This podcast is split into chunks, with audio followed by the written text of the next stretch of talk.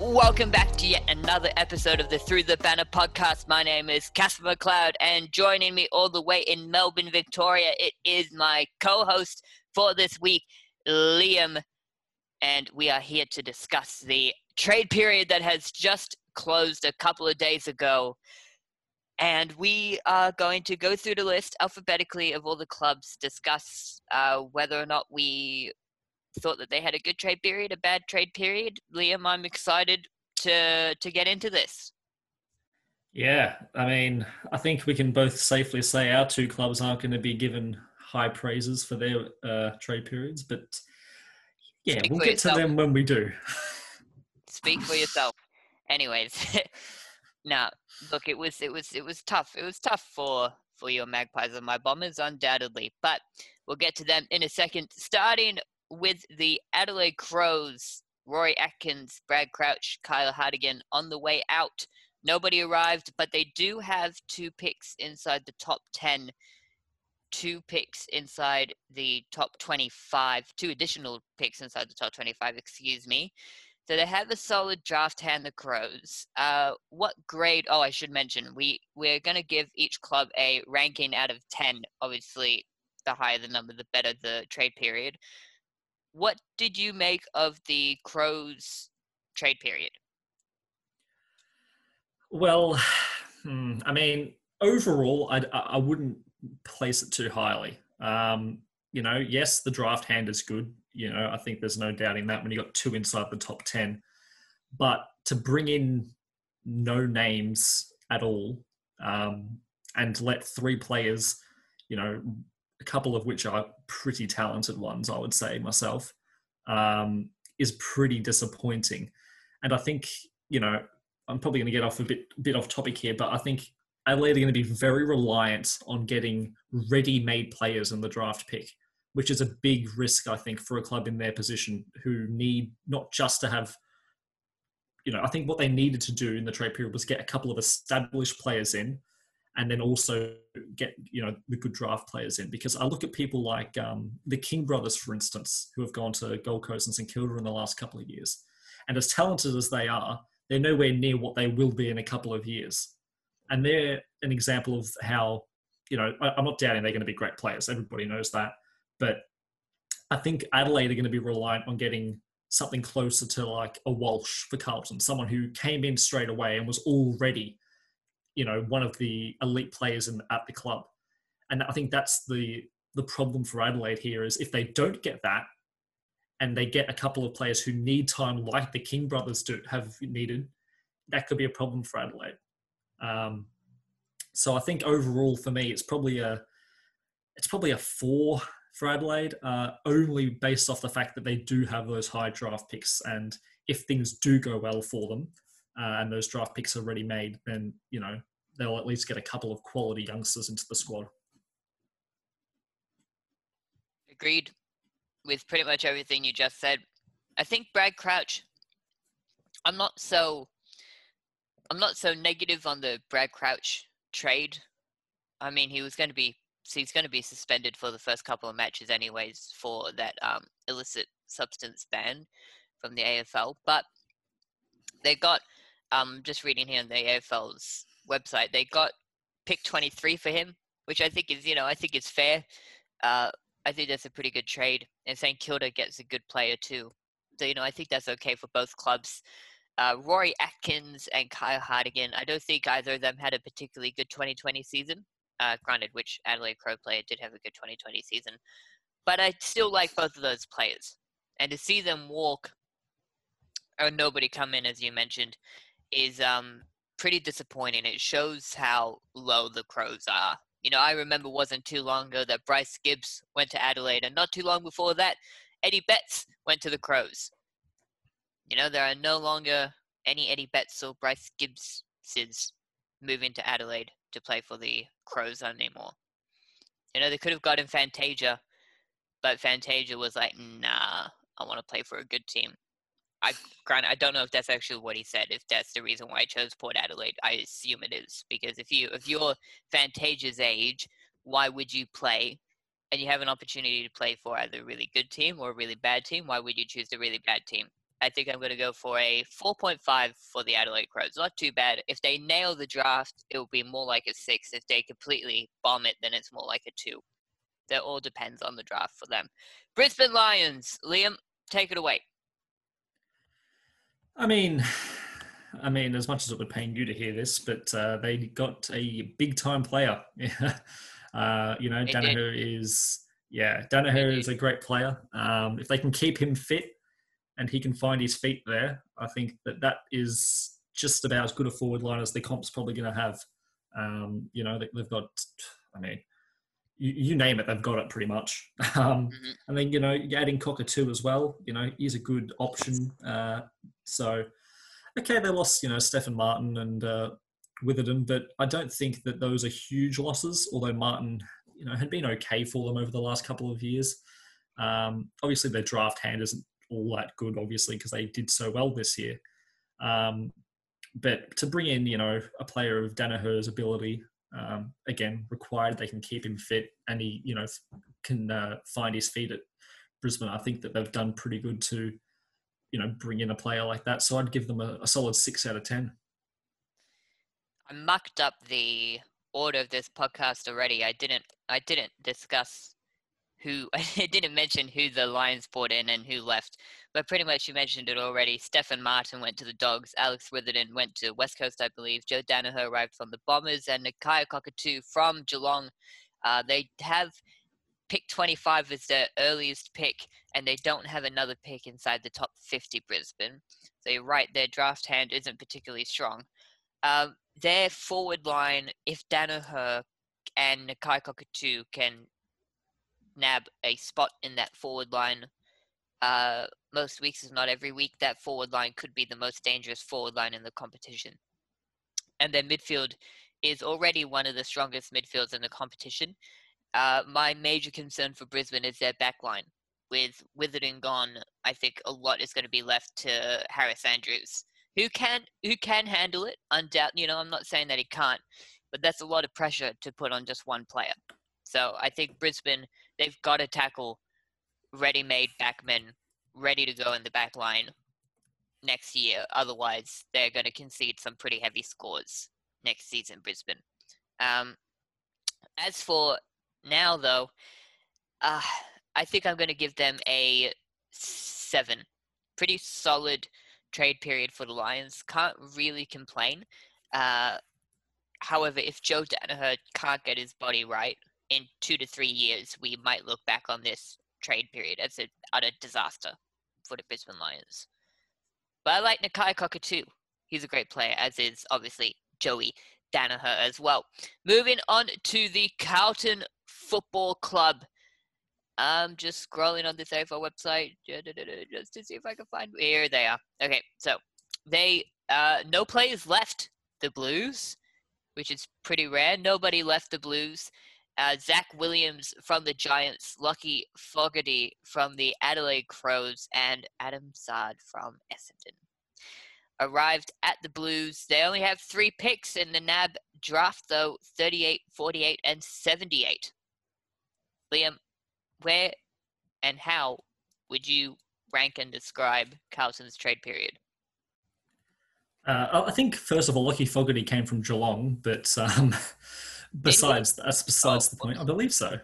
Um, but I think that was it was a very successful trade period for um, Carlton. I, I, was speaking to a close friend of mine, and he was pretty ecstatic. Um, obviously, like you said, there was no outs, but they did have uh, retirement in um, Kade Simpson, who, uh, you know, as a half backman myself in the past, you know, I've been compared to him by the person I was speaking to, and you know, he's an absolute legend. Wow yeah, high praise and probably not deserved, but uh, yeah, a great player and a, big loss for Carlton. You know, a true legend for them. Um, so he was, a, you know, someone that they had to replace, and they've gone out and done that uh, twofold with both Saad and Williams. You know, two elite uh, half backmen. Um, you know, Williams is on a very, very tidy pay package, um, which has to be, you know, said. But you know, I think Carlton are in a position where it's not the price that matters to them now. It's about, you know, I think last year a lot of people early on in the season were thinking, well, last year, this year, Um, a lot of people early on in the season with you know Carlton had a good start. They were thinking, can they push for you know a final spot? And I wasn't convinced simply because I think their team lacked enough quality all over the field. But I think now they've really strengthened, especially off that half back line and also with a bit of depth now with Fogarty coming in. Um, okay, they haven't got an overly, um, you know, big draft hand with only three picks, uh, the earliest being number 38.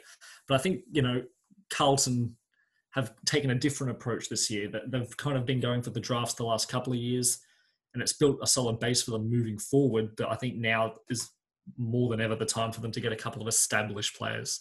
And I think bringing in Williams and Saad especially um, really emphasises that. So for me, it's got to be a seven out of ten for Carlton. Really strong trade period. Fair enough. Yeah, no, I, I, I could have sworn that Adelaide had a player named Fogarty, and they do. His name is Darcy Fogarty. Whoops, I'm losing it. I swear, I'm losing it. With I, I just, I'm losing my touch.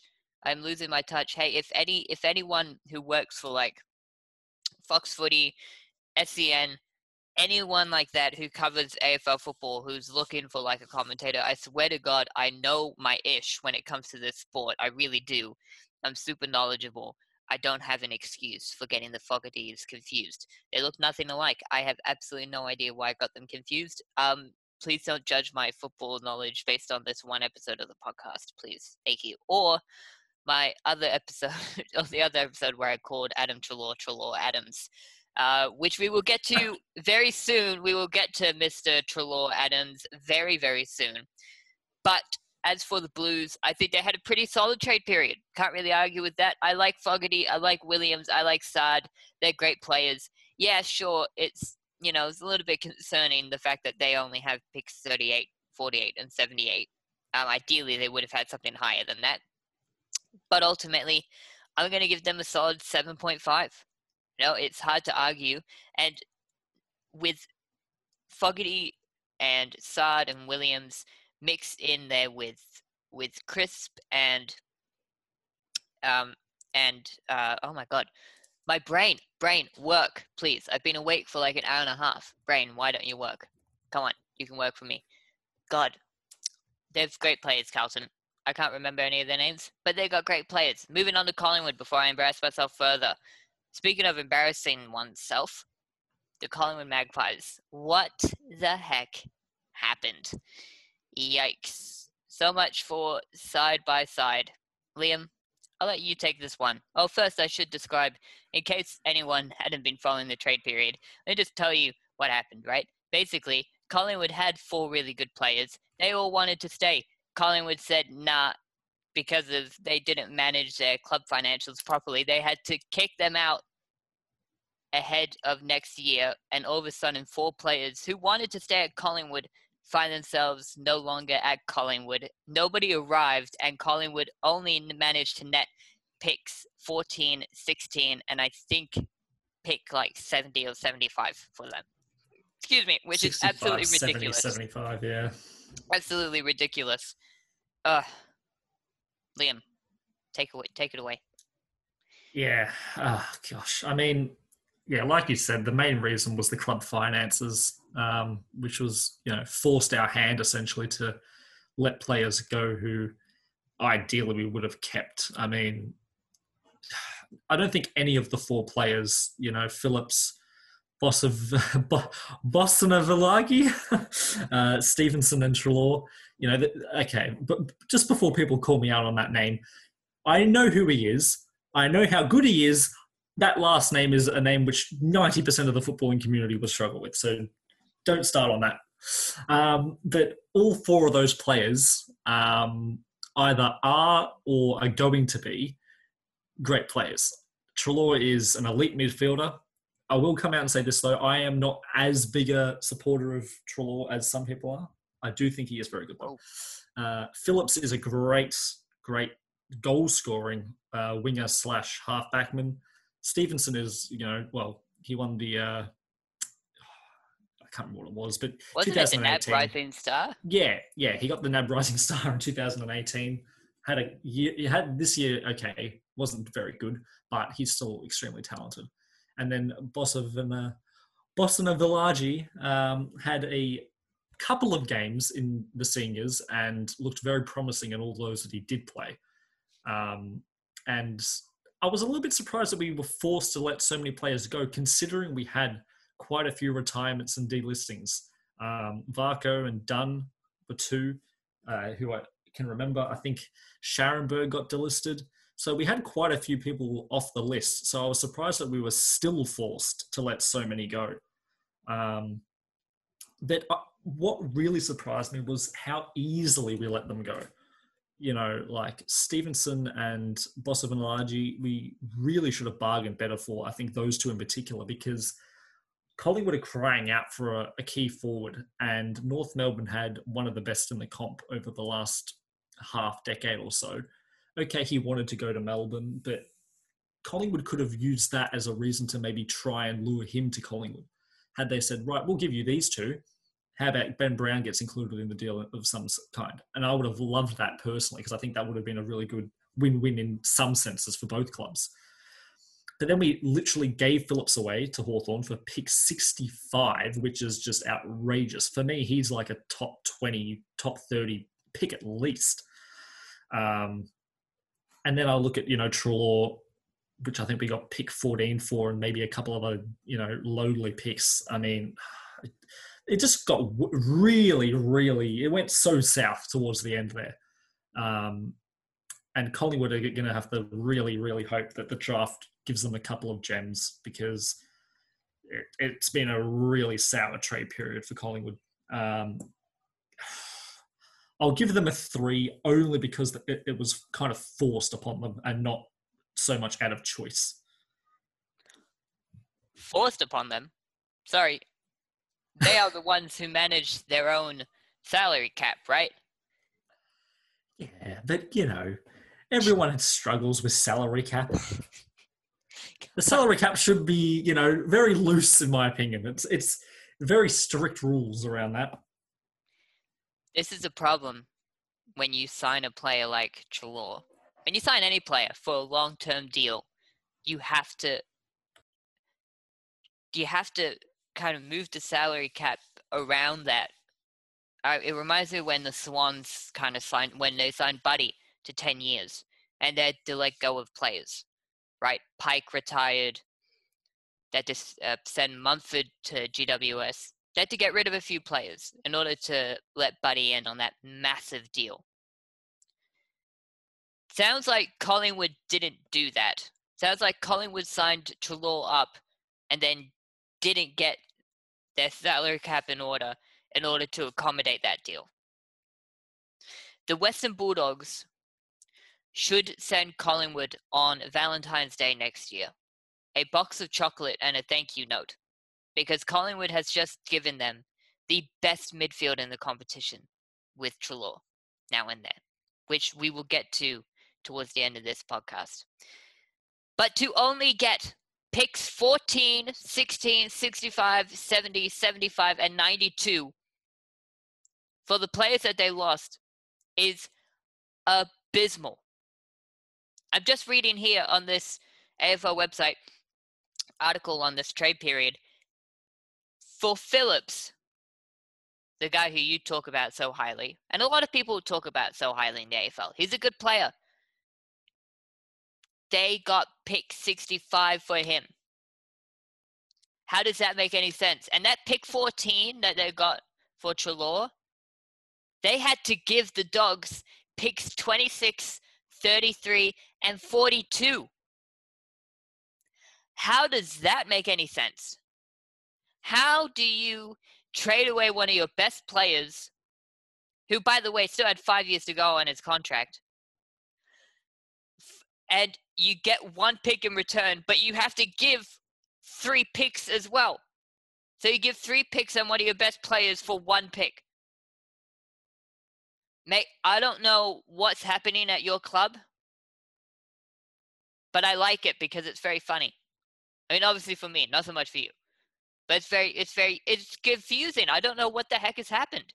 And I feel I feel for Treloar and I feel for Stephenson because the way that they've been talking about their exit from Collingwood, it must be like mentally scarring.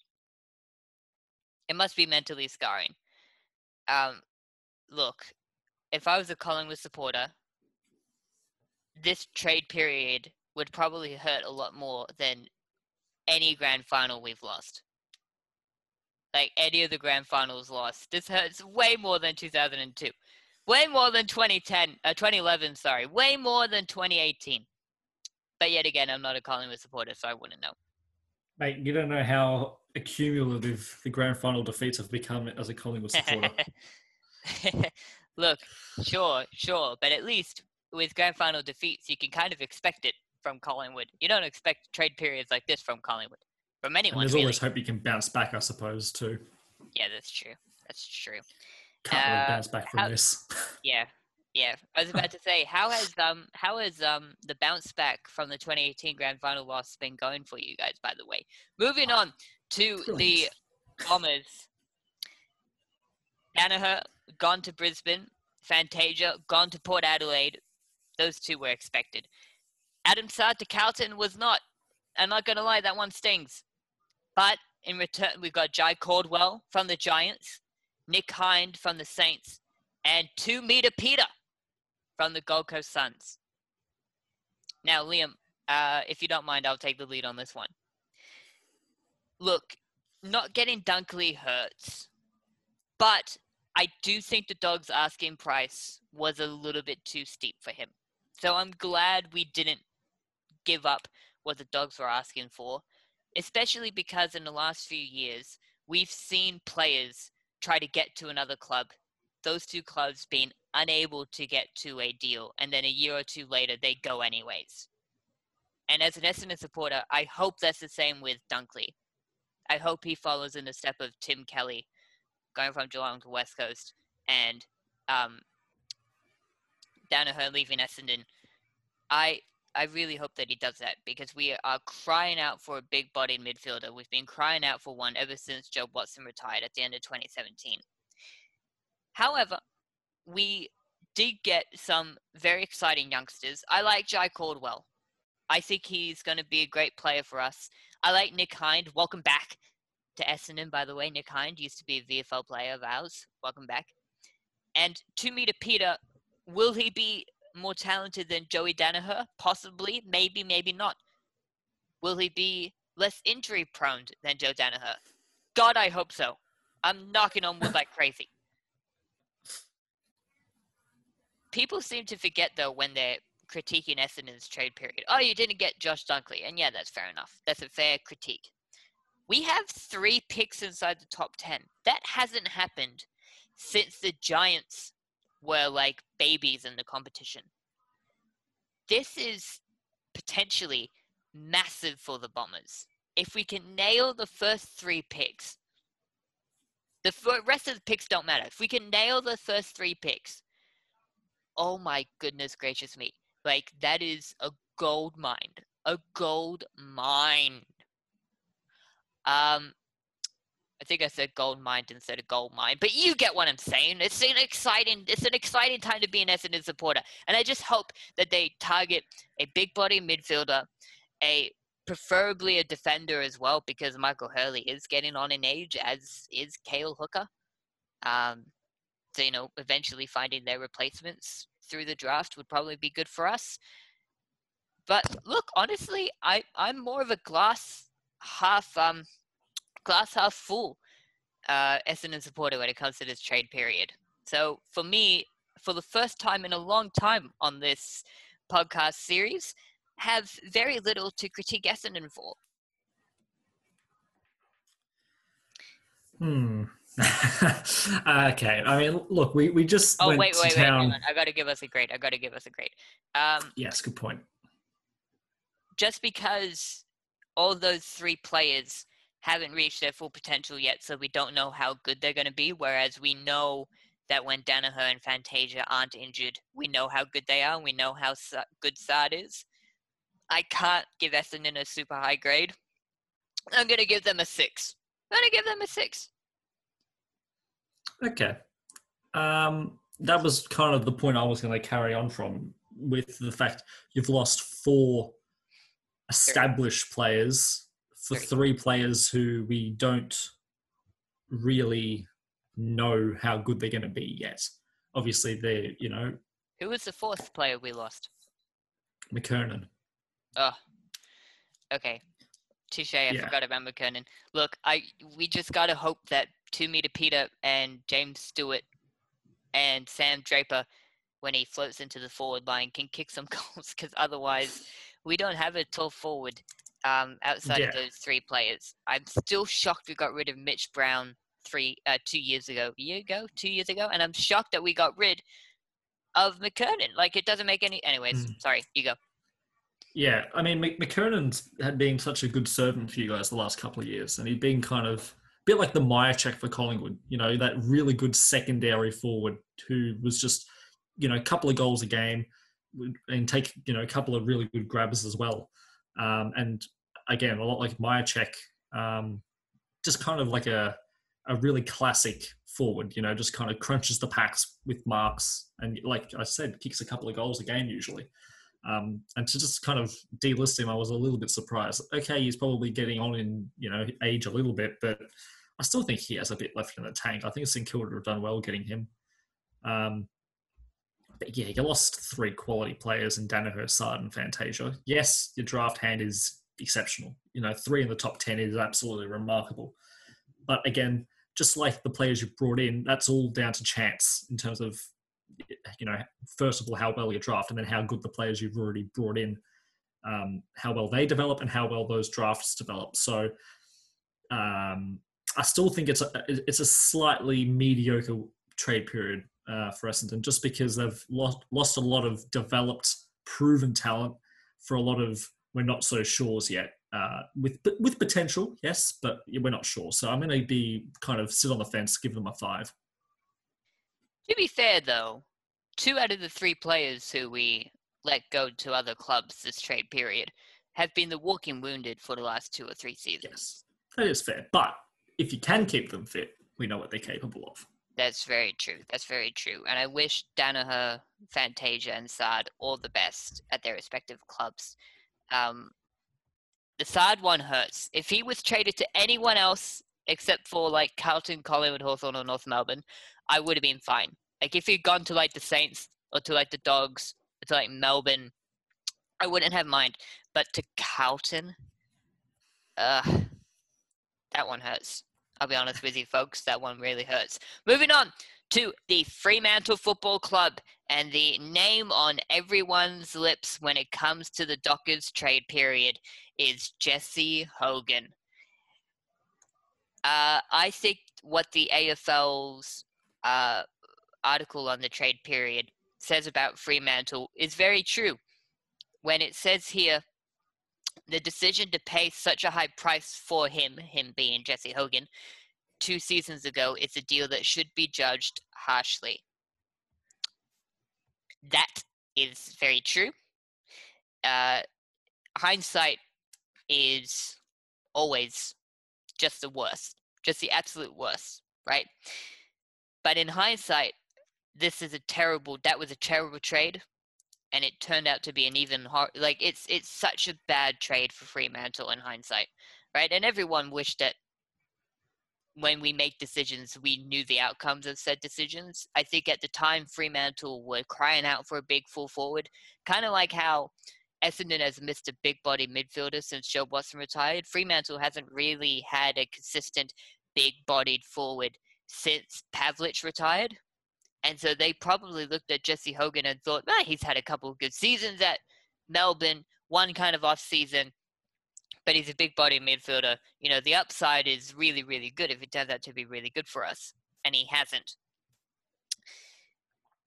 Aside from that, they were really quiet, Fremantle. No trading future picks, no bringing in future picks, no anything really. I think they maybe got a draft pick for Jesse Hogan, and that was it. But the Jesse Hogan one, unless they draft someone who's a big, talented forward with the potential to develop into the next Pavlich with one of their three draft picks, I don't know who else they have who can be that big forward. Maybe Matt Taberner potentially Matt Taberner. But yeah, that's about it. It's a really disappointing trade period for the Fremantle Dockers. Uh, you may hear a little bit of barking uh, because somebody has just rung the doorbell. Um, I'm going to give Fremantle a four just because of the Jesse Hogan one. Um, yeah, some might say that that's a bit harsh, but ultimately, it's a pretty disastrous trade for Fremantle. Is it too harsh to judge one's trade period based on a trade period from two or three years ago? Yeah, potentially. Anyways, Liam, how did the Fremantle boys do? Yeah, um, I'm with you. I don't think that. I mean, I'm a big fan of Longmuir. Obviously, his former Collingwood staff. Uh, I think he's doing good things at Fremantle. I think they had a good year, a lot of positives for them. Um, but yeah, I, I think that trade period was pretty uneventful and just mediocre, really, for Fremantle. Nobody in. You know, they have one good draft pick and then a mediocre one and then one fairly low draft pick. So nothing overly exciting. You know, they could get a couple of decent players, maybe, but again, that's all speculative, speculative, uh, based on how they draft. And then yeah, they lost someone who, yeah, I mean, he's been a good player at times. He hasn't been a good player at times, but um, yeah, it was just a, a pretty lackluster trade period for for Fremantle. I don't think there's anything that's you know giving much hope to Fremantle fans trade period wise. I think they had a good year, but I don't think the the trade period would be getting Fremantle fans uh, off their seats to say the least. So I'm probably with you with saying a four is a fair mark to give them essentially.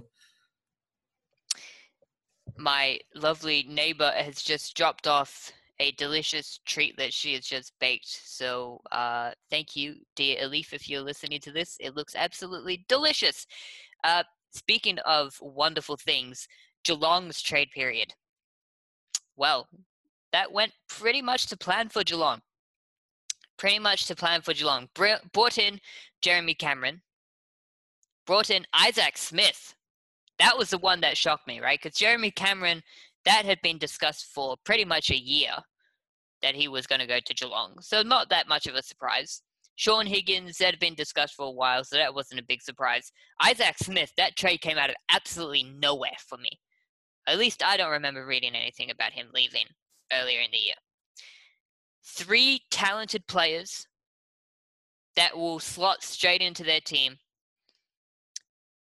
as a result, they only have two draft picks, and the lowest one is pick 51. The other one being pick 96.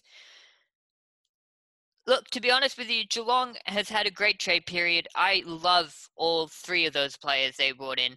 My major problem for Geelong is that they now have by far and away, I think they have the oldest list in the competition they had, I think, the oldest list in the competition this year, anyways. And now they're bringing in two out of three players they're bringing in are getting on. You know, Higgins is getting on, Isaac Smith is getting on. Jeremy Cameron, eh, kind of young, but you know, getting. I, I reckon he's probably past the midway point of his career. It's a massive risk for Geelong basically they're playing for the flag. They, they if they don't win the flag in 2021 or 2022, then that's that's going to be it. Because Selwood's going to retire sooner rather than later. Dangerfield is going to retire sooner rather than later. And I know that kind of sounds impossible because Dangerfield is just a god on the football field who can do no wrong. But he's getting on in age. You're bringing in Shaun Higgins. He probably won't play with you guys for too long. You're bringing in Isaac Smith, probably won't play with you guys for too long. Tom Hawkins is probably going to retire soon. I reckon that when all those retirements happen, there's going to be a massive drop off for Geelong as a result of selling away or giving away all their draft picks this year. Pretty much. But yeah, look, ultimately I don't I don't mind it. Um, but if they don't manage to win the flag the next couple of years, this trade period is going to be looked back on as an absolute calamity for the Cats. A catastrophe, if you will. oh, thank you. I'll be here all month. Anyways, Liam. All right, I got to give a grade. Geelong, I'll give them a an 8.5 with an asterisk. That if in two years they don't win a flag and all the retirements happen, it will get knocked down to like a 3.5. Anyways, Liam, go ahead.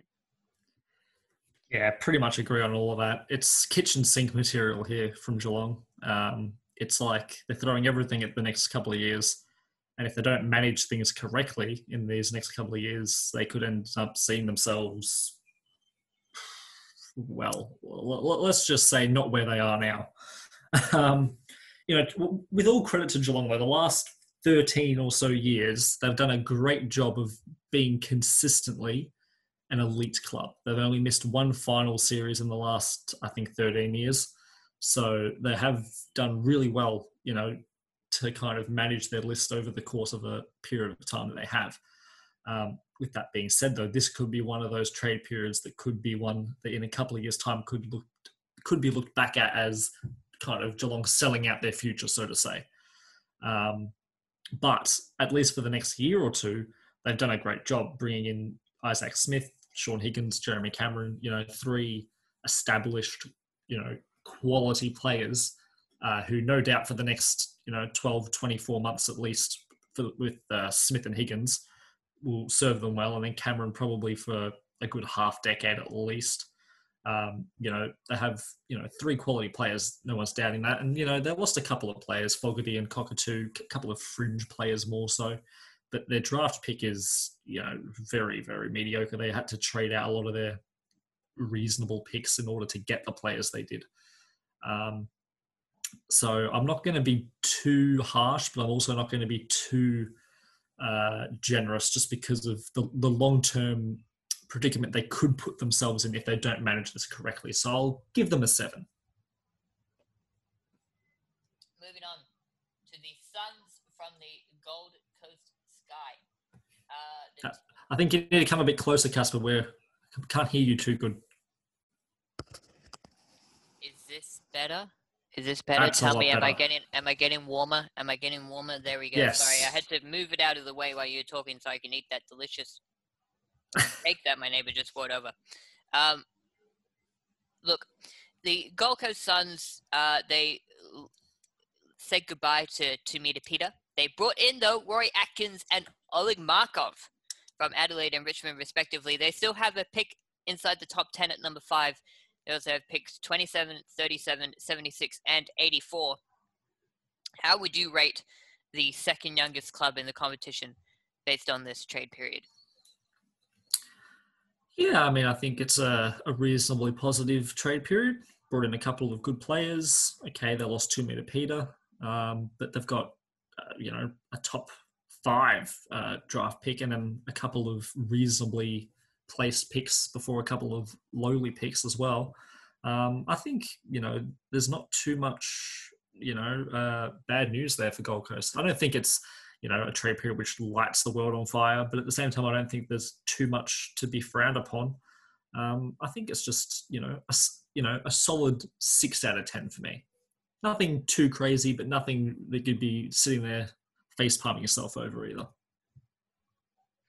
Yep, I would agree with that. I like Markov. I like Atkins. They're two great players. Um, they bring in experience. Markov, yet another Tiger. The Suns are bringing in. They're trying to build a winning culture up there on the Gold Coast, and it's good to have some guys who have come from a winning culture to help try and build that and establish that at your team. And I really like that. And Rory Atkins, don't forget, not too long ago, he was one of Adelaide's best players. Um, back when they, you know, weren't utter, utter, utter trash as a club. Um, look, I like this. I like this trade period for the Suns. Losing meter Peter will hurt though, especially because King is such a great forward. But who do you have as a backup in case, God forbid, he gets injured? Who do you have that can stand up and say, while he's recovering, I'll take the reign as our number one forward? Who do you have? And I think losing two meter Peter really hurts the Suns there. But um, yeah, thank you for sending him our way, Gold Coast. I'll give the Suns a 6.5 rating. Moving on to the Giants. Uh, speaking of Giants, Giant Exodus. Uh, they said goodbye to, this is quite a list, Jye Caldwell, Jeremy Cameron, Aidan Corr, Zach Langdon, Zach Williams. But they did say hello to Jesse Hogan and Braydon Preuss, so that was something. They have two picks. Sorry, they have four picks inside the top 20 of the Giants, uh, which is amazing. I hadn't didn't know that before. I'm just reading this. My eyes are bulging out of my head. That's amazing. And they have another pick inside the top 50 as well as 52, 74, and 88. Liam, how did the G Men go with this? The G Men, indeed. Um, the G Men. Inter- interesting way to put it.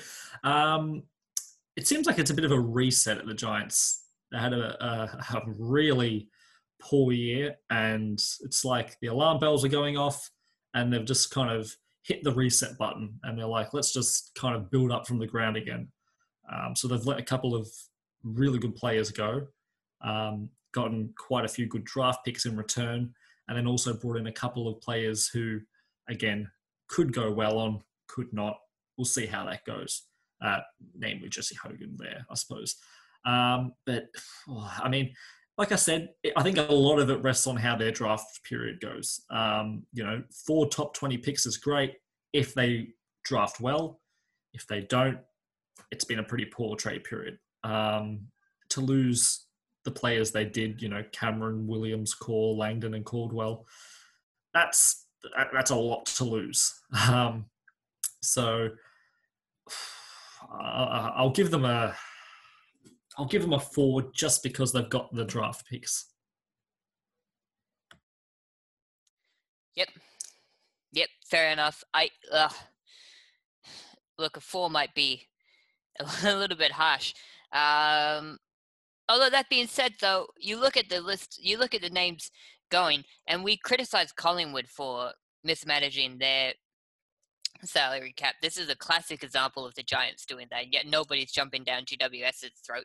Perhaps because the Giants, the last few seasons, have had a constant stream of players leaving the door. And that's a major problem for the Giants. And I think this year it's reached a crescendo. Uh, Jeremy Cameron losing to 2019 Coleman medalist to a premiership fellow premiership contender that hurts. Um, losing exciting youngsters like Jye Caldwell and Zach Langdon and Zach Williams really hurts. Aidan Corr's a solid player too. That hurts. Jesse Hogan, can he be as good as Jeremy Cameron? That's the gamble that they've taken. Braydon and uh, Preuss, I like him. Yeah, as a backup to Shane Mumford when Mumford eventually retires, and as a backup to Sam Jacobs as well. I like him. He's a good ruckman. Can he become a great ruckman though? That's the question. Can he fill, fulfill that step and challenge the likes of Brodie Grundy, Max Gawn. Um, don't know of any other great ruckmans in the competition. Naitanui. Uh, I was just about to say. I was like, careful, Casper, you're about to put a scalp on your head for that. Nat Nui. Can he become as great as those players? Maybe, maybe not. It's a risky gamble. I do like the fact that they have four picks inside the top 20. Uh, that is a quite a handy quite a handy hand, especially one being inside the top 10. Uh, handy hand. Handy Very hand. interesting way. it's a, a handy hand he's got there. As opposed to a hand in a hand that's not so handy. Anyways, um, I think this trade period uh, would hurt the Giants a lot. Would hurt as a Giant supporter. And because of the amount of names and the names that they've, not just the amount of players, but the names that they've let go of the Giants, I, I can't give them more than a four. Which I think is exactly what you said. So I, I started off by saying four might be a bit too harsh. And then I basically agreed with you. Moving on to the Hawthorn Hawks. The mighty, not so mighty anymore, Hawthorn Hawks. They let go of Isaac Smith, went to Geelong, which must hurt as a Hawthorn supporter to see a fan favorite play for your arch rival, one of your arch rivals. But they had the AFL article here describes the Tom Phillips trade as the steal of the trade period, or one of the steals of the trade period, one of the bargains. I would say it is the steal of the trade period. It is phenomenal. How you managed to do that, Hawthorn, I do not know. And you still have a pick inside the top 10 at number four. And you have a pick at number 24, 45, 46, 49, and 72. That's a pretty decent draft hand. Overall, though, uh, I'm not convinced that enough has changed at Hawthorn where they will suddenly be a lot better than they were this year, next year. But it's a step in the right direction. You know, they brought in good, young, talented players. And Alastair Clarkson is a genius. He's a genius. So no matter who's coaching, is going to get the best out of them. So for me, we're going to have to give them a solid seven. Very good trade period for Hawthorn. Liam, uh, how about you? Your opinion on the Hawks? Yeah, agreed. It was a solid uh, trade period. Um, you know, like you said, losing Isaac Smith is never good news for a Hawthorn fan. One of the, you know, infamous three-peat heroes um, and someone who's just been, you know, an absolute legend for them over the last decade or so. Um, and to lose him to Geelong is just like an extra kick in the teeth. Um, but I think when you, you, look back and you consider, you know, that Smith is in his early 30s now, uh, you know, 32 this year, um, you know, he's probably got a couple, of years in him and then he'll probably start be thinking about retirement. So I don't think it's, I, I don't think that trade was done without long-term thought. Um, so for that, I, I can kind of, you know, sit, sit there and be like, okay, I see what you're doing there. Uh, and yeah, I mean, oh, okay, I'm not going to get into it, but yes, they did get one of the steals of the, the trade period. Let's just end it there uh, on Phillips. and and they've got a good draft hand. You know, Hartigan's a good player. Um, like you said, I don't think they're going to all of a sudden be you know a top four contender. You know, next year. I don't think it's a sort of window which is going to change drastically, but I do think it's building blocks for something in two, three years' time for Hawthorn. Um, so I'm with you. I think it's, I'll go seven and a half. I think it was a solid, solid trade period by Hawthorn. Fair enough. Well done, Alastair Clarkson. Now on to the mighty Melbourne Demons. As I scroll to where Melbourne is ranked, here we go. They AFL, um, article ranked Melbourne sixth. Uh, they gave them an eight out of ten, which is fair enough. Draft picks 18, 19, 28, 50, 89.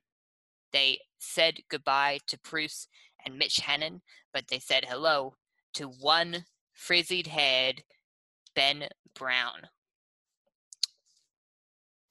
Based on that alone, I'm giving Melbourne a, a nine. Like it's it's just that good of a trade period. I don't think I have to explain myself for that, right? Like Melbourne, Ben Brown could be the full forward that they've been crying out for since Russell Robinson retired. They haven't had a forward that good. That's a long time. yeah, it's a long time. They haven't had a forward as good, as consistent as Russell Robinson, as Ben Brown is since Russell Robinson retired. And it'll take the pressure off of McDonald, and he'll hopefully put a little bit of pressure on Sam Weideman. He hasn't performed that well since the 2018 prelim final. So hopefully he can help Weideman, don't want to say get his act together, but get his act together. You know, reached a 2018 form. Ultimately, this is fantastic from Melbourne. Um, questions still on their defense, questions still on their midfield, but with their that forward line with Ben Brown, it's just amazing. So I think for them, it's a massive win. Massive win. Nine out of ten. Well done, Melbourne. Yeah, I think it, I'm agreed on that. I think it was a good trade period for Melbourne. Um, like you said, a couple of flags do, you know, start to wave when you think, hmm, have they done enough to solidify that defence? Have they done enough to, you know, invest in the future of that midfield? You know, with uh, Nathan Jones probably going to call it quits at the end of next season. Um, I guess that's what they're hoping they could potentially get in the draft. potentially get a couple of players defensively and uh, in the midfield. But I mean, yeah, getting Ben Brown in, like, first of all, okay, with all due respect, Melbourne fans, I don't know why he wanted to go to you, but kudos for wrapping that deal up because that's a great move. I don't know how you pulled it off, but kudos. Um, so yeah, I'm with you. Uh, you know, losing Hannan and Preuss isn't good. I think that they're two players who definitely could serve a purpose moving forward. But I think overall, it's uh, uh I mean, getting Ben Brown and still having two top 20 draft picks, two or three top 30 even draft picks is a, a, a strong, strong trade period. So I'm going to give them an eight out of 10. Yep. Yep. We're both pretty high on the Demons, that is for sure. North Melbourne is next. They said goodbye to Shaun Higgins and Ben Brown. That's got to hurt. But they brought in two young gems from Collingwood Lachie Young and Aidan Corr. They have two picks inside the top 15, one at number two, the other one at number 11. Picks 30, 39, 71, and 81 also. Liam, and I see the look on your face here. You're not looking too pleased with having to talk about this one, so I'll let you start. How did the Kangaroos do? Going to kind of escape this. It just feels like, you know, we'll go one club where I don't have to discuss Collingwood, and the next club, something Collingwood related comes up again. Oh, here we go again. Yeah. Uh, I mean, it's a great trade period by North Melbourne. Two great young former Collingwood players. Uh, you know, Lachie Young and Aidan Corr, two again good players. They lost, you know, a couple of good experienced players, but again, you know, similar to the Isaac Smith move that Hawthorn made, I don't think too many people would be smashing tables over Shaun Higgins departing. He'd been a, he'd been a great pickup for them. The time that you know he took his game from what was already an impressive level at the Bulldogs to an even better level uh, at North Melbourne. So he was a great player for them. They did really well to get him over there. But he's at that age now where you know moving him on isn't necessarily a bad idea. And I mean, losing Ben Brown is pretty horrific, though.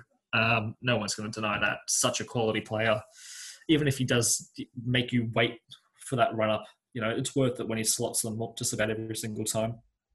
Uh, and they've still got a really good draft hand, so I don't think it's as awful a window as it would first appear when you consider that Ben Brown's departed because they did bring in quite a lot of talent and they've still got a reasonably good draft hand. So I'll reluctantly still give them a five and a half. Five and a half. Wow. Now I think that is a little bit too harsh, but yeah, you know, look, fair enough. It's hard to it's hard to argue with that. I think losing Ben Brown and Shaun Higgins, you lose your best forward and one of your best midfielders, two areas of the ground that's pretty bare, but you bring in so many exciting young players. Finally, North Melbourne. Last year, my major critique with North Melbourne, one of many, was their lack of good players, their lack of talented young good players. I thought that they were relying too much on older players, too much on the likes of Goldstein, Higgins, and Cunnington. But to be honest with you, I think, yeah, look, Stephenson is going to be a great player too, as well. Young and Aidan Corr, also very good players. Ultimately, I like this trade period from North Melbourne. I'm going to give it a six just because we don't quite know the full potential of these four young players. And while that's really exciting, it's also a little bit of a gamble. Having picked two definitely helps their rebuild as well. North Melbourne may not totally suck next year. Maybe. I mean, they probably will, but maybe not. Who knows? North Melbourne may manage to. For North Melbourne? Yeah. Must be hearing it wrong. Surely not Casper giving North Melbourne supporters hope. Look. Can't be right. You guys aren't going to make the finals next year. Nowhere near it but you might not totally suck next year. Maybe, maybe not. Who knows? Anyways, moving on to a team that doesn't suck and a team that somehow has gotten even better. The Port Adelaide Power. Nobody left, and in the door came Orazio Fantasia, BT's favorite player, and Aliir Aliir. Now, They don't have a lot of high draft picks. They don't really need them though. Picks 35, 47, 57, 59, 73, and 95. This is a 10 out of 10 draft period for me. This is the best draft period of anyone in the competition. They have if if they can get Fantasia and his body right, it's an 11 out of 10 trade period. I mean, they didn't have to give up too much for Fantasia. They didn't have to give up too much for Aliir Aliir. I mean, Aliir is the stunning one, right? That one is the incredible one. And as a Sydney and an Essendon supporter, that one hurts. I really like Port it. Adelaide just cut, Port Adelaide just come and slapped you across the face, oh. haven't they? One side with one hand and the other with the other. back slap, back slap, uppercut. Look, I really like this trade period for Port Adelaide, and they're already a great team, anyways. It's not like they needed more talented players, but they got them. So ultimately, it's a 10 out of 10 trade period for the Power. Well done, Ken Hinkley, and well done, Kochie. What about you, Liam? Did the Power from Port succeed this trade period or not? Well, you heard it here first, guys. Casper McLeod is going to be a Port Adelaide supporter next year, by the sounds of it. He's, you know, just Look, seen two great players go from his clubs he's currently supporting to Port, and he's satisfied with how they've done in the trade period. You heard Port it here Adelaide, first. Port Adelaide came to Dubai in 20 the 2013 and 2014 off seasons, and they came and had a couple of training sessions with Auskick here in Dubai, which my mum and dad were running for a little bit. Shout out to you, mum and dad, listening to this podcast. And they gave all the kids there footballs, and I managed to nab a couple of them. One of which I think we got signed, and the other one we haven't. I've been walking around with this football, kicking it around the house ever since then. Thankfully, I haven't broken anything. I don't know how. I haven't broken a lamp or a TV yet. I love this football, and I'm very grateful for Port Adelaide for doing that. If if they get rid of Kochie, I would love Port Adelaide. If they if they just got rid of Kochie, I would love the power. But anyways, I'm pretty pretty hopeful on the power next year. Liam, take it away. What about you? Yeah, I mean, I think you've covered most of it. It's a very successful trade period for Port Adelaide. Um, yeah, okay, they haven't got too many high draft hands, but draft picks, I should say. Um, but they, yeah, they don't really need them. They've got a strong team uh, which has a good balance of young, old, and you know middle-aged players. Middle-aged, I'm talking about you know middle of their career, not literal middle-aged players. If that was the case, you'd probably be a little bit concerned about their. You'd think they're Geelong pretty much at that point. Um, but I think they've got a good age balance, and I think they've strengthened really well with Aliir Aliir and uh, Fantasia. So, you know, not much you can really point the finger at for Port Adelaide doing wrong. Uh, seven and a half out of ten. Port Adelaide, well done. It's more than a sport sometimes. It's also all about what you do off field, and off field, Port Adelaide's kicking all the goals, all the goals, taking all the speckies. Just, uh, they're breathtaking to watch on and off the field, Port Adelaide. Honestly, just absolutely incredible. If only they could win a premiership. Anyways, uh, Richmond Tigers, pretty quiet trade period for the reigning premiers. Uh, Oleg Markov off to the Suns. Jack Higgins off to the Saints. Nobody arrived. Draft picks 17, 36, 61, 79, and 97. Liam, how well did the uh, Tigers do in this trade period? Did they do well? Did they not do well? I think it's pretty just standard. Um, I mean, when you've won what three premierships in the last four years, I guess they're going with the the motto: "If it ain't broke, don't fix it." Um, and you can't really argue because everything just seems to keep coming up trumps for Richmond, um, as much as it pains me to say. But um, okay, yeah, they lost Markov and Higgins, two players who, you know, have done good things for them over the course of their careers there. But I don't think they're going to be losses which Richmond fans are going to be thinking, oh, that's going to come back and bite us, you know, in three years' time. Don't get me wrong, they are good players, but I don't think they're irreplaceable. And they've got a couple of reasonable draft uh, picks, so I think it's pretty standard. I think it's a five and a half because I got a couple of good draft picks. I'm going to go the five. You know, average trade period. Jack Higgins hurts. You know, he's a he's a fan favorite. Losing him for what they for what they got in return, it just it, it hurts. Um, never really got an opportunity to see him fulfill his potential at Richmond, um, due to unfortunate and rather horrible circumstances. Uh, hopefully, his career at St Kilda is a fruitful one. But yeah, I think you know ultimately their draft hand is pretty solid considering they just won the premiership. They've won three out of the last four years. Jeez, what a juggernaut the Tigers are. Richmond, do us a favor and don't win a premiership for at least two or three seasons. Give the rest of us a chance, will you? Anyways, uh, yeah, look, a solid five for the Tigers. It's okay. You know, it's all right. Uh, moving on to the St. Kilda Saints, one of the most exciting clubs in the trade period, uh, in the season last year, excuse me, and in the trade period. Remember the trade period they had last year? They were undoubtedly the winners of last year's trade period. And unlike the Dockers when they brought in Jesse Hogan's, last year's trade gambles for the Saints have paid off thus far, especially Dougal Howard. What an absolute superstar he's been for them. This trade period, they said goodbye to Nick Hind and went to Essendon. Arrived in in is Brad Crouch, Shaun McKernan, and Jack Higgins. Now, Brad Crouch is going to be, uh, oh, sorry, I should also mention they have picks 21, 64, 67, 74, and 93. Now, to give uh, Nick Hind to the Bombers probably hurts a little bit, but Nick Hind was on the outer at the Saints anyways because St Kilda's midfield is just that good. He wasn't getting enough game time. Ultimately, not a major loss. Brad Crouch coming in add add, adds experience, right? And don't forget he did play in the grand final in 2017, so that's going to help add a finals experience when the Saints when they inevitably get there again. Shaun McKernan is a solid goal kicking option. He just needs to become more consistent. You mentioned how he'd been a solid contributor to the Bombers. Yeah, he had been when he was playing well and when he wasn't injured. You know, unfortunately for him, he just didn't do that frequently enough. And Jack Higgins is a major win for the Saints here with that trade with Richmond. Fantastic get for the Saints. I think it's going to be an exciting, exciting, exciting youngster.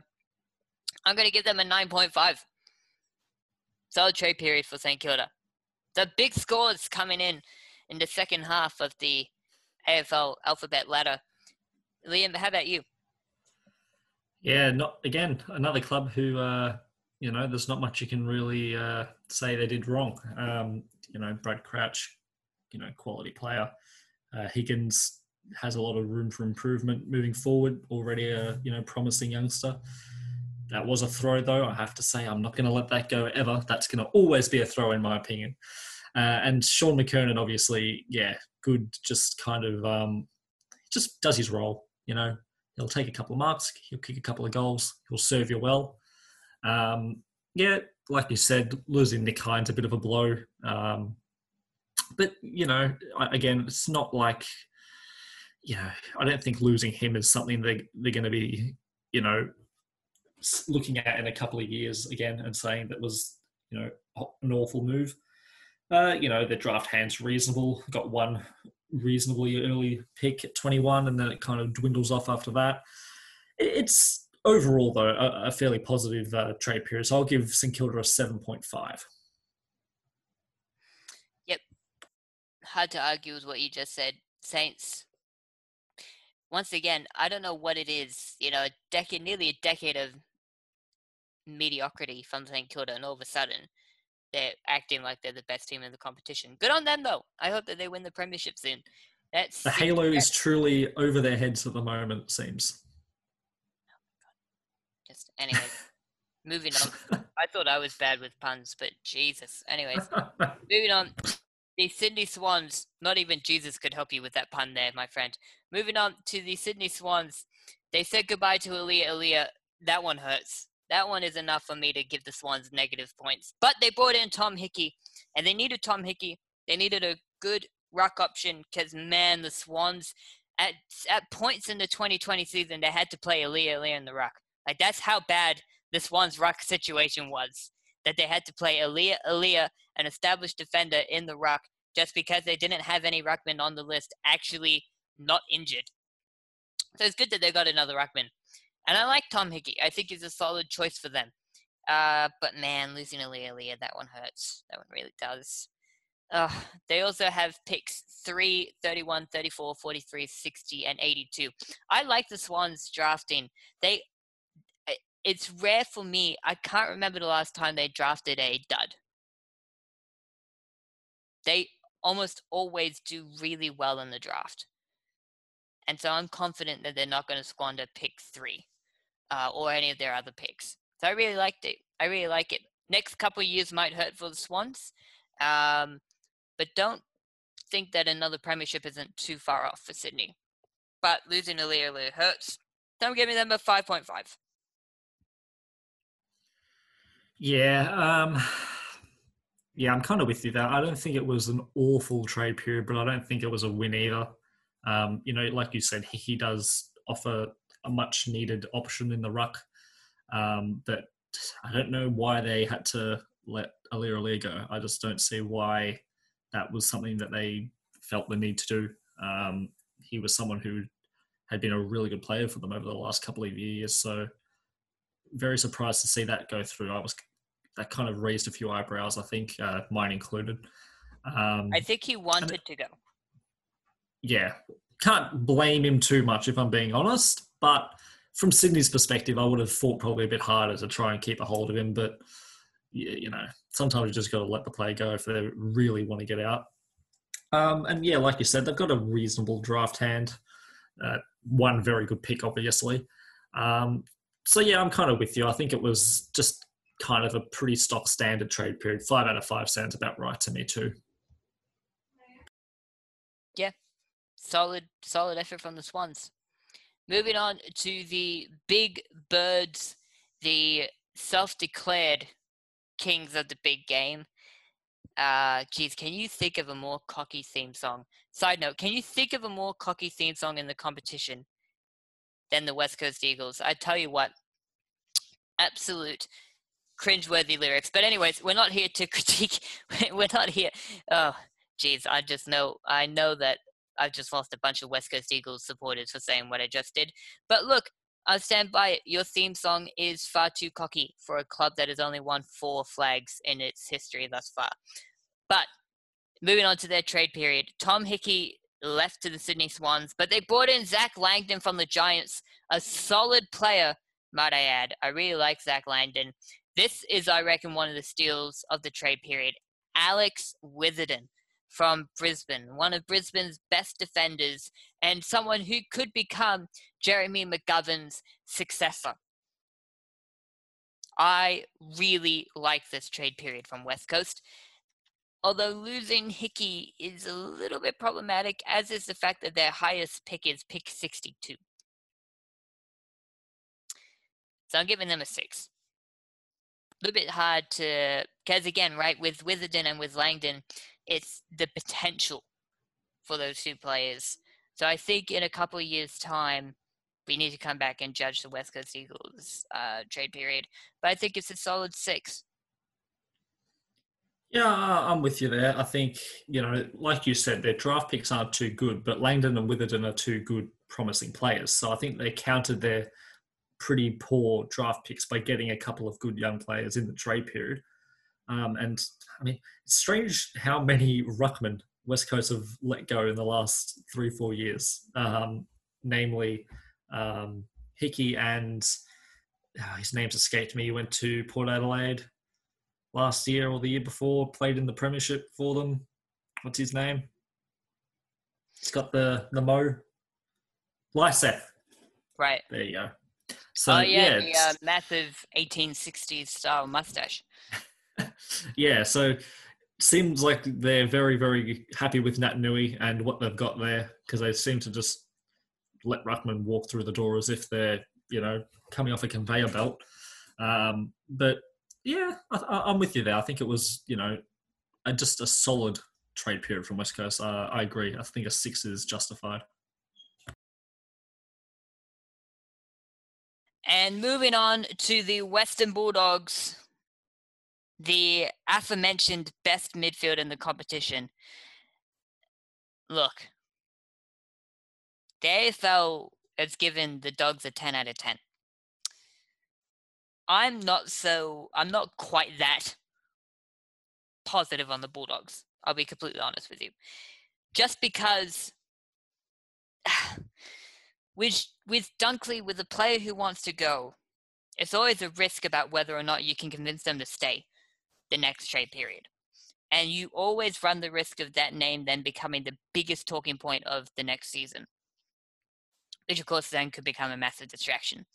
Now, he could do a Tom Papley and change his mind late in the 2021 season that he wants to stay. Or he could do a Tim Kelly and try to leave for Tullamarine once again next year. if you keep in 2022, the year after that. Then midfield is undoubtedly now the best midfield in competition. I actually don't think they can fit all their talented players in that midfield. Like that's how good it is. But that forward line is a massive question mark still. Especially if Josh Bruce can't regain, recapture his earlier form at St Kilda. If he can't do that, then it could be a very lean year for the Dogs. I think a lot of people are expecting the Dogs to challenge for the flag down with that midfield. But your midfield, it doesn't matter how good your midfield is if you can't kick goals. And ultimately, I still don't know how good their forward line is going to be. But they did manage to nab Treloar in one of the steals of the trade period. I'm sure they're planning their I'm sure they are already planning Valentine's Day gift that they're going to get Collingwood next year. Look, it's a great trade period, but it could have been better. It could have been more targeted towards areas where they actually needed development, where they needed something else, where they needed depth, like the forward line. The back line, too. They didn't need extra midfield depth, but they got it. I'll give them an 8.5. Yeah. Um, Collingwood back in again. Um, but yeah, they got Treloar. So, you know, kudos to them for that. Another great player. Um, and yeah, I do agree with you that they didn't probably target the right areas enough. Um, you know, they've still got a reasonable draft hand, not anything crazy, but it's quite consistent. They've got four top 50 picks stretching in the second half of the, the 50, and then an early 50s pick as well. So they're probably not going to get anything crazy out of that, potentially. We never know. Obviously, the draft pick has given a, a couple of absolute stunning players in later numbers. Um, but, you know, yeah, it, it's hard to argue that they had a crazily good trade period just because they didn't get players in positions that they needed. But at the same time, they did secure further midfield depth, which, yeah, like you said, puts them with probably the best midfield in the comp. I mean, you know, Bontempelli and Treloar and Macrae and Hunter and Bailey Smith and uh, it, it, honestly is just endless. At this point, you might as well just you know, put it this way: no Bulldogs midfielder is probably going to get within the top ten of the Brownlow list simply because they're all going to be taking votes off of each other at this point. Like, no one in that you know midfielder is going to be able to say solidly, "Oh, yep, I'm 100% going to be in the top 10 next year. Because if Bontempelli is going to get votes, the next game Treloar is going to get votes. And if Treloar gets votes, the next game Bailey Smith's going to get votes. And it's just like a, a co- constant rotation of who gets the votes in that midfield requiring, of course, that they do win. But yeah, strong window. Um, could have been better. So we'll go with seven and a half because Treloar is just too good a you know a player to snatch to not give them a strong mark for. And now that we have discussed all of the teams and their trade period and given them a ranking, Liam, what is your, in your opinion, which team has had the best trade period and which team has had the worst?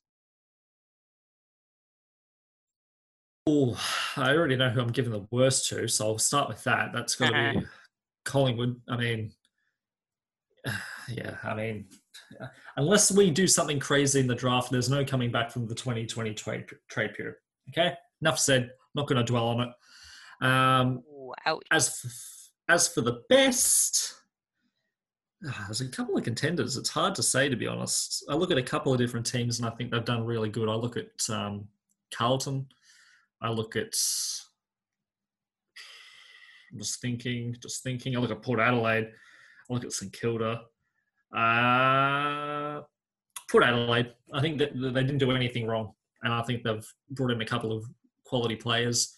So, I mean, as, if you're a Port Adelaide fan, if and if you're for some reason saying they did something, literally anything wrong in that trade period, I don't know what you're doing because for me it was a near perfect trade period for Port Adelaide. So I'll give them my best trade period spot. I was really hoping you wouldn't say Port Adelaide and Collingwood because that's my two picks as well. and I was hoping that we'd have different answers, but that's okay. Look, it has to be Collingwood for last place. I'm sorry, Liam, but if it was possible to get negative a billion out of 10 for a trade period, Collingwood would surely be in contention for that. That was just, oh, like the worst of the worst. I, I'm sorry, I could go on forever. And I normally would happily go on forever about how awful Collingwood were in this trade period. In terms of the best, St Kilda's up there. Geelong is up there as well. Carlton potentially up there. I think North Melbourne had a solid trade period. Uh, ultimately, though, I am going to go with the Power. They were the best team throughout most of last, uh, both most of this season, um, and they have so many exciting youngsters. And now they brought in a great defender and a potentially fantastic, if he can get his body right, small forward pocket player. Just an absolute phenomenal, phenomenal, phenomenal trade period for the power. Can't go too wrong with that. The Portress is going to be buzzing next season. Liam, thank you so much for joining me for this episode of the Through the Banner podcast. Hopefully, the draft period, uh, the draft period, the draft will do will hopefully net you guys a better result than what the trade period has. We can only hope. We can, we can only, only hope. hope. I mean, I'm going to be hoping for the exact. Op- I'm going to be hoping for the exact same. I'll be completely honest with you. But yeah, one can only hope. Um, thank you very much, dear listener, for listening to this episode of the Through the Banner podcast. Uh, join us next episode for a discussion of the draft when it happens, and for uh, the episode after that, which will be the fixture release whenever that happens. That's the one I'm truly looking forward to. Like I, I wake up early in Dubai, like at 5 a.m., just ready to like look at Essendon's fixture and look at who we play. I just love the fixture. Anyways, until next time, sayonara.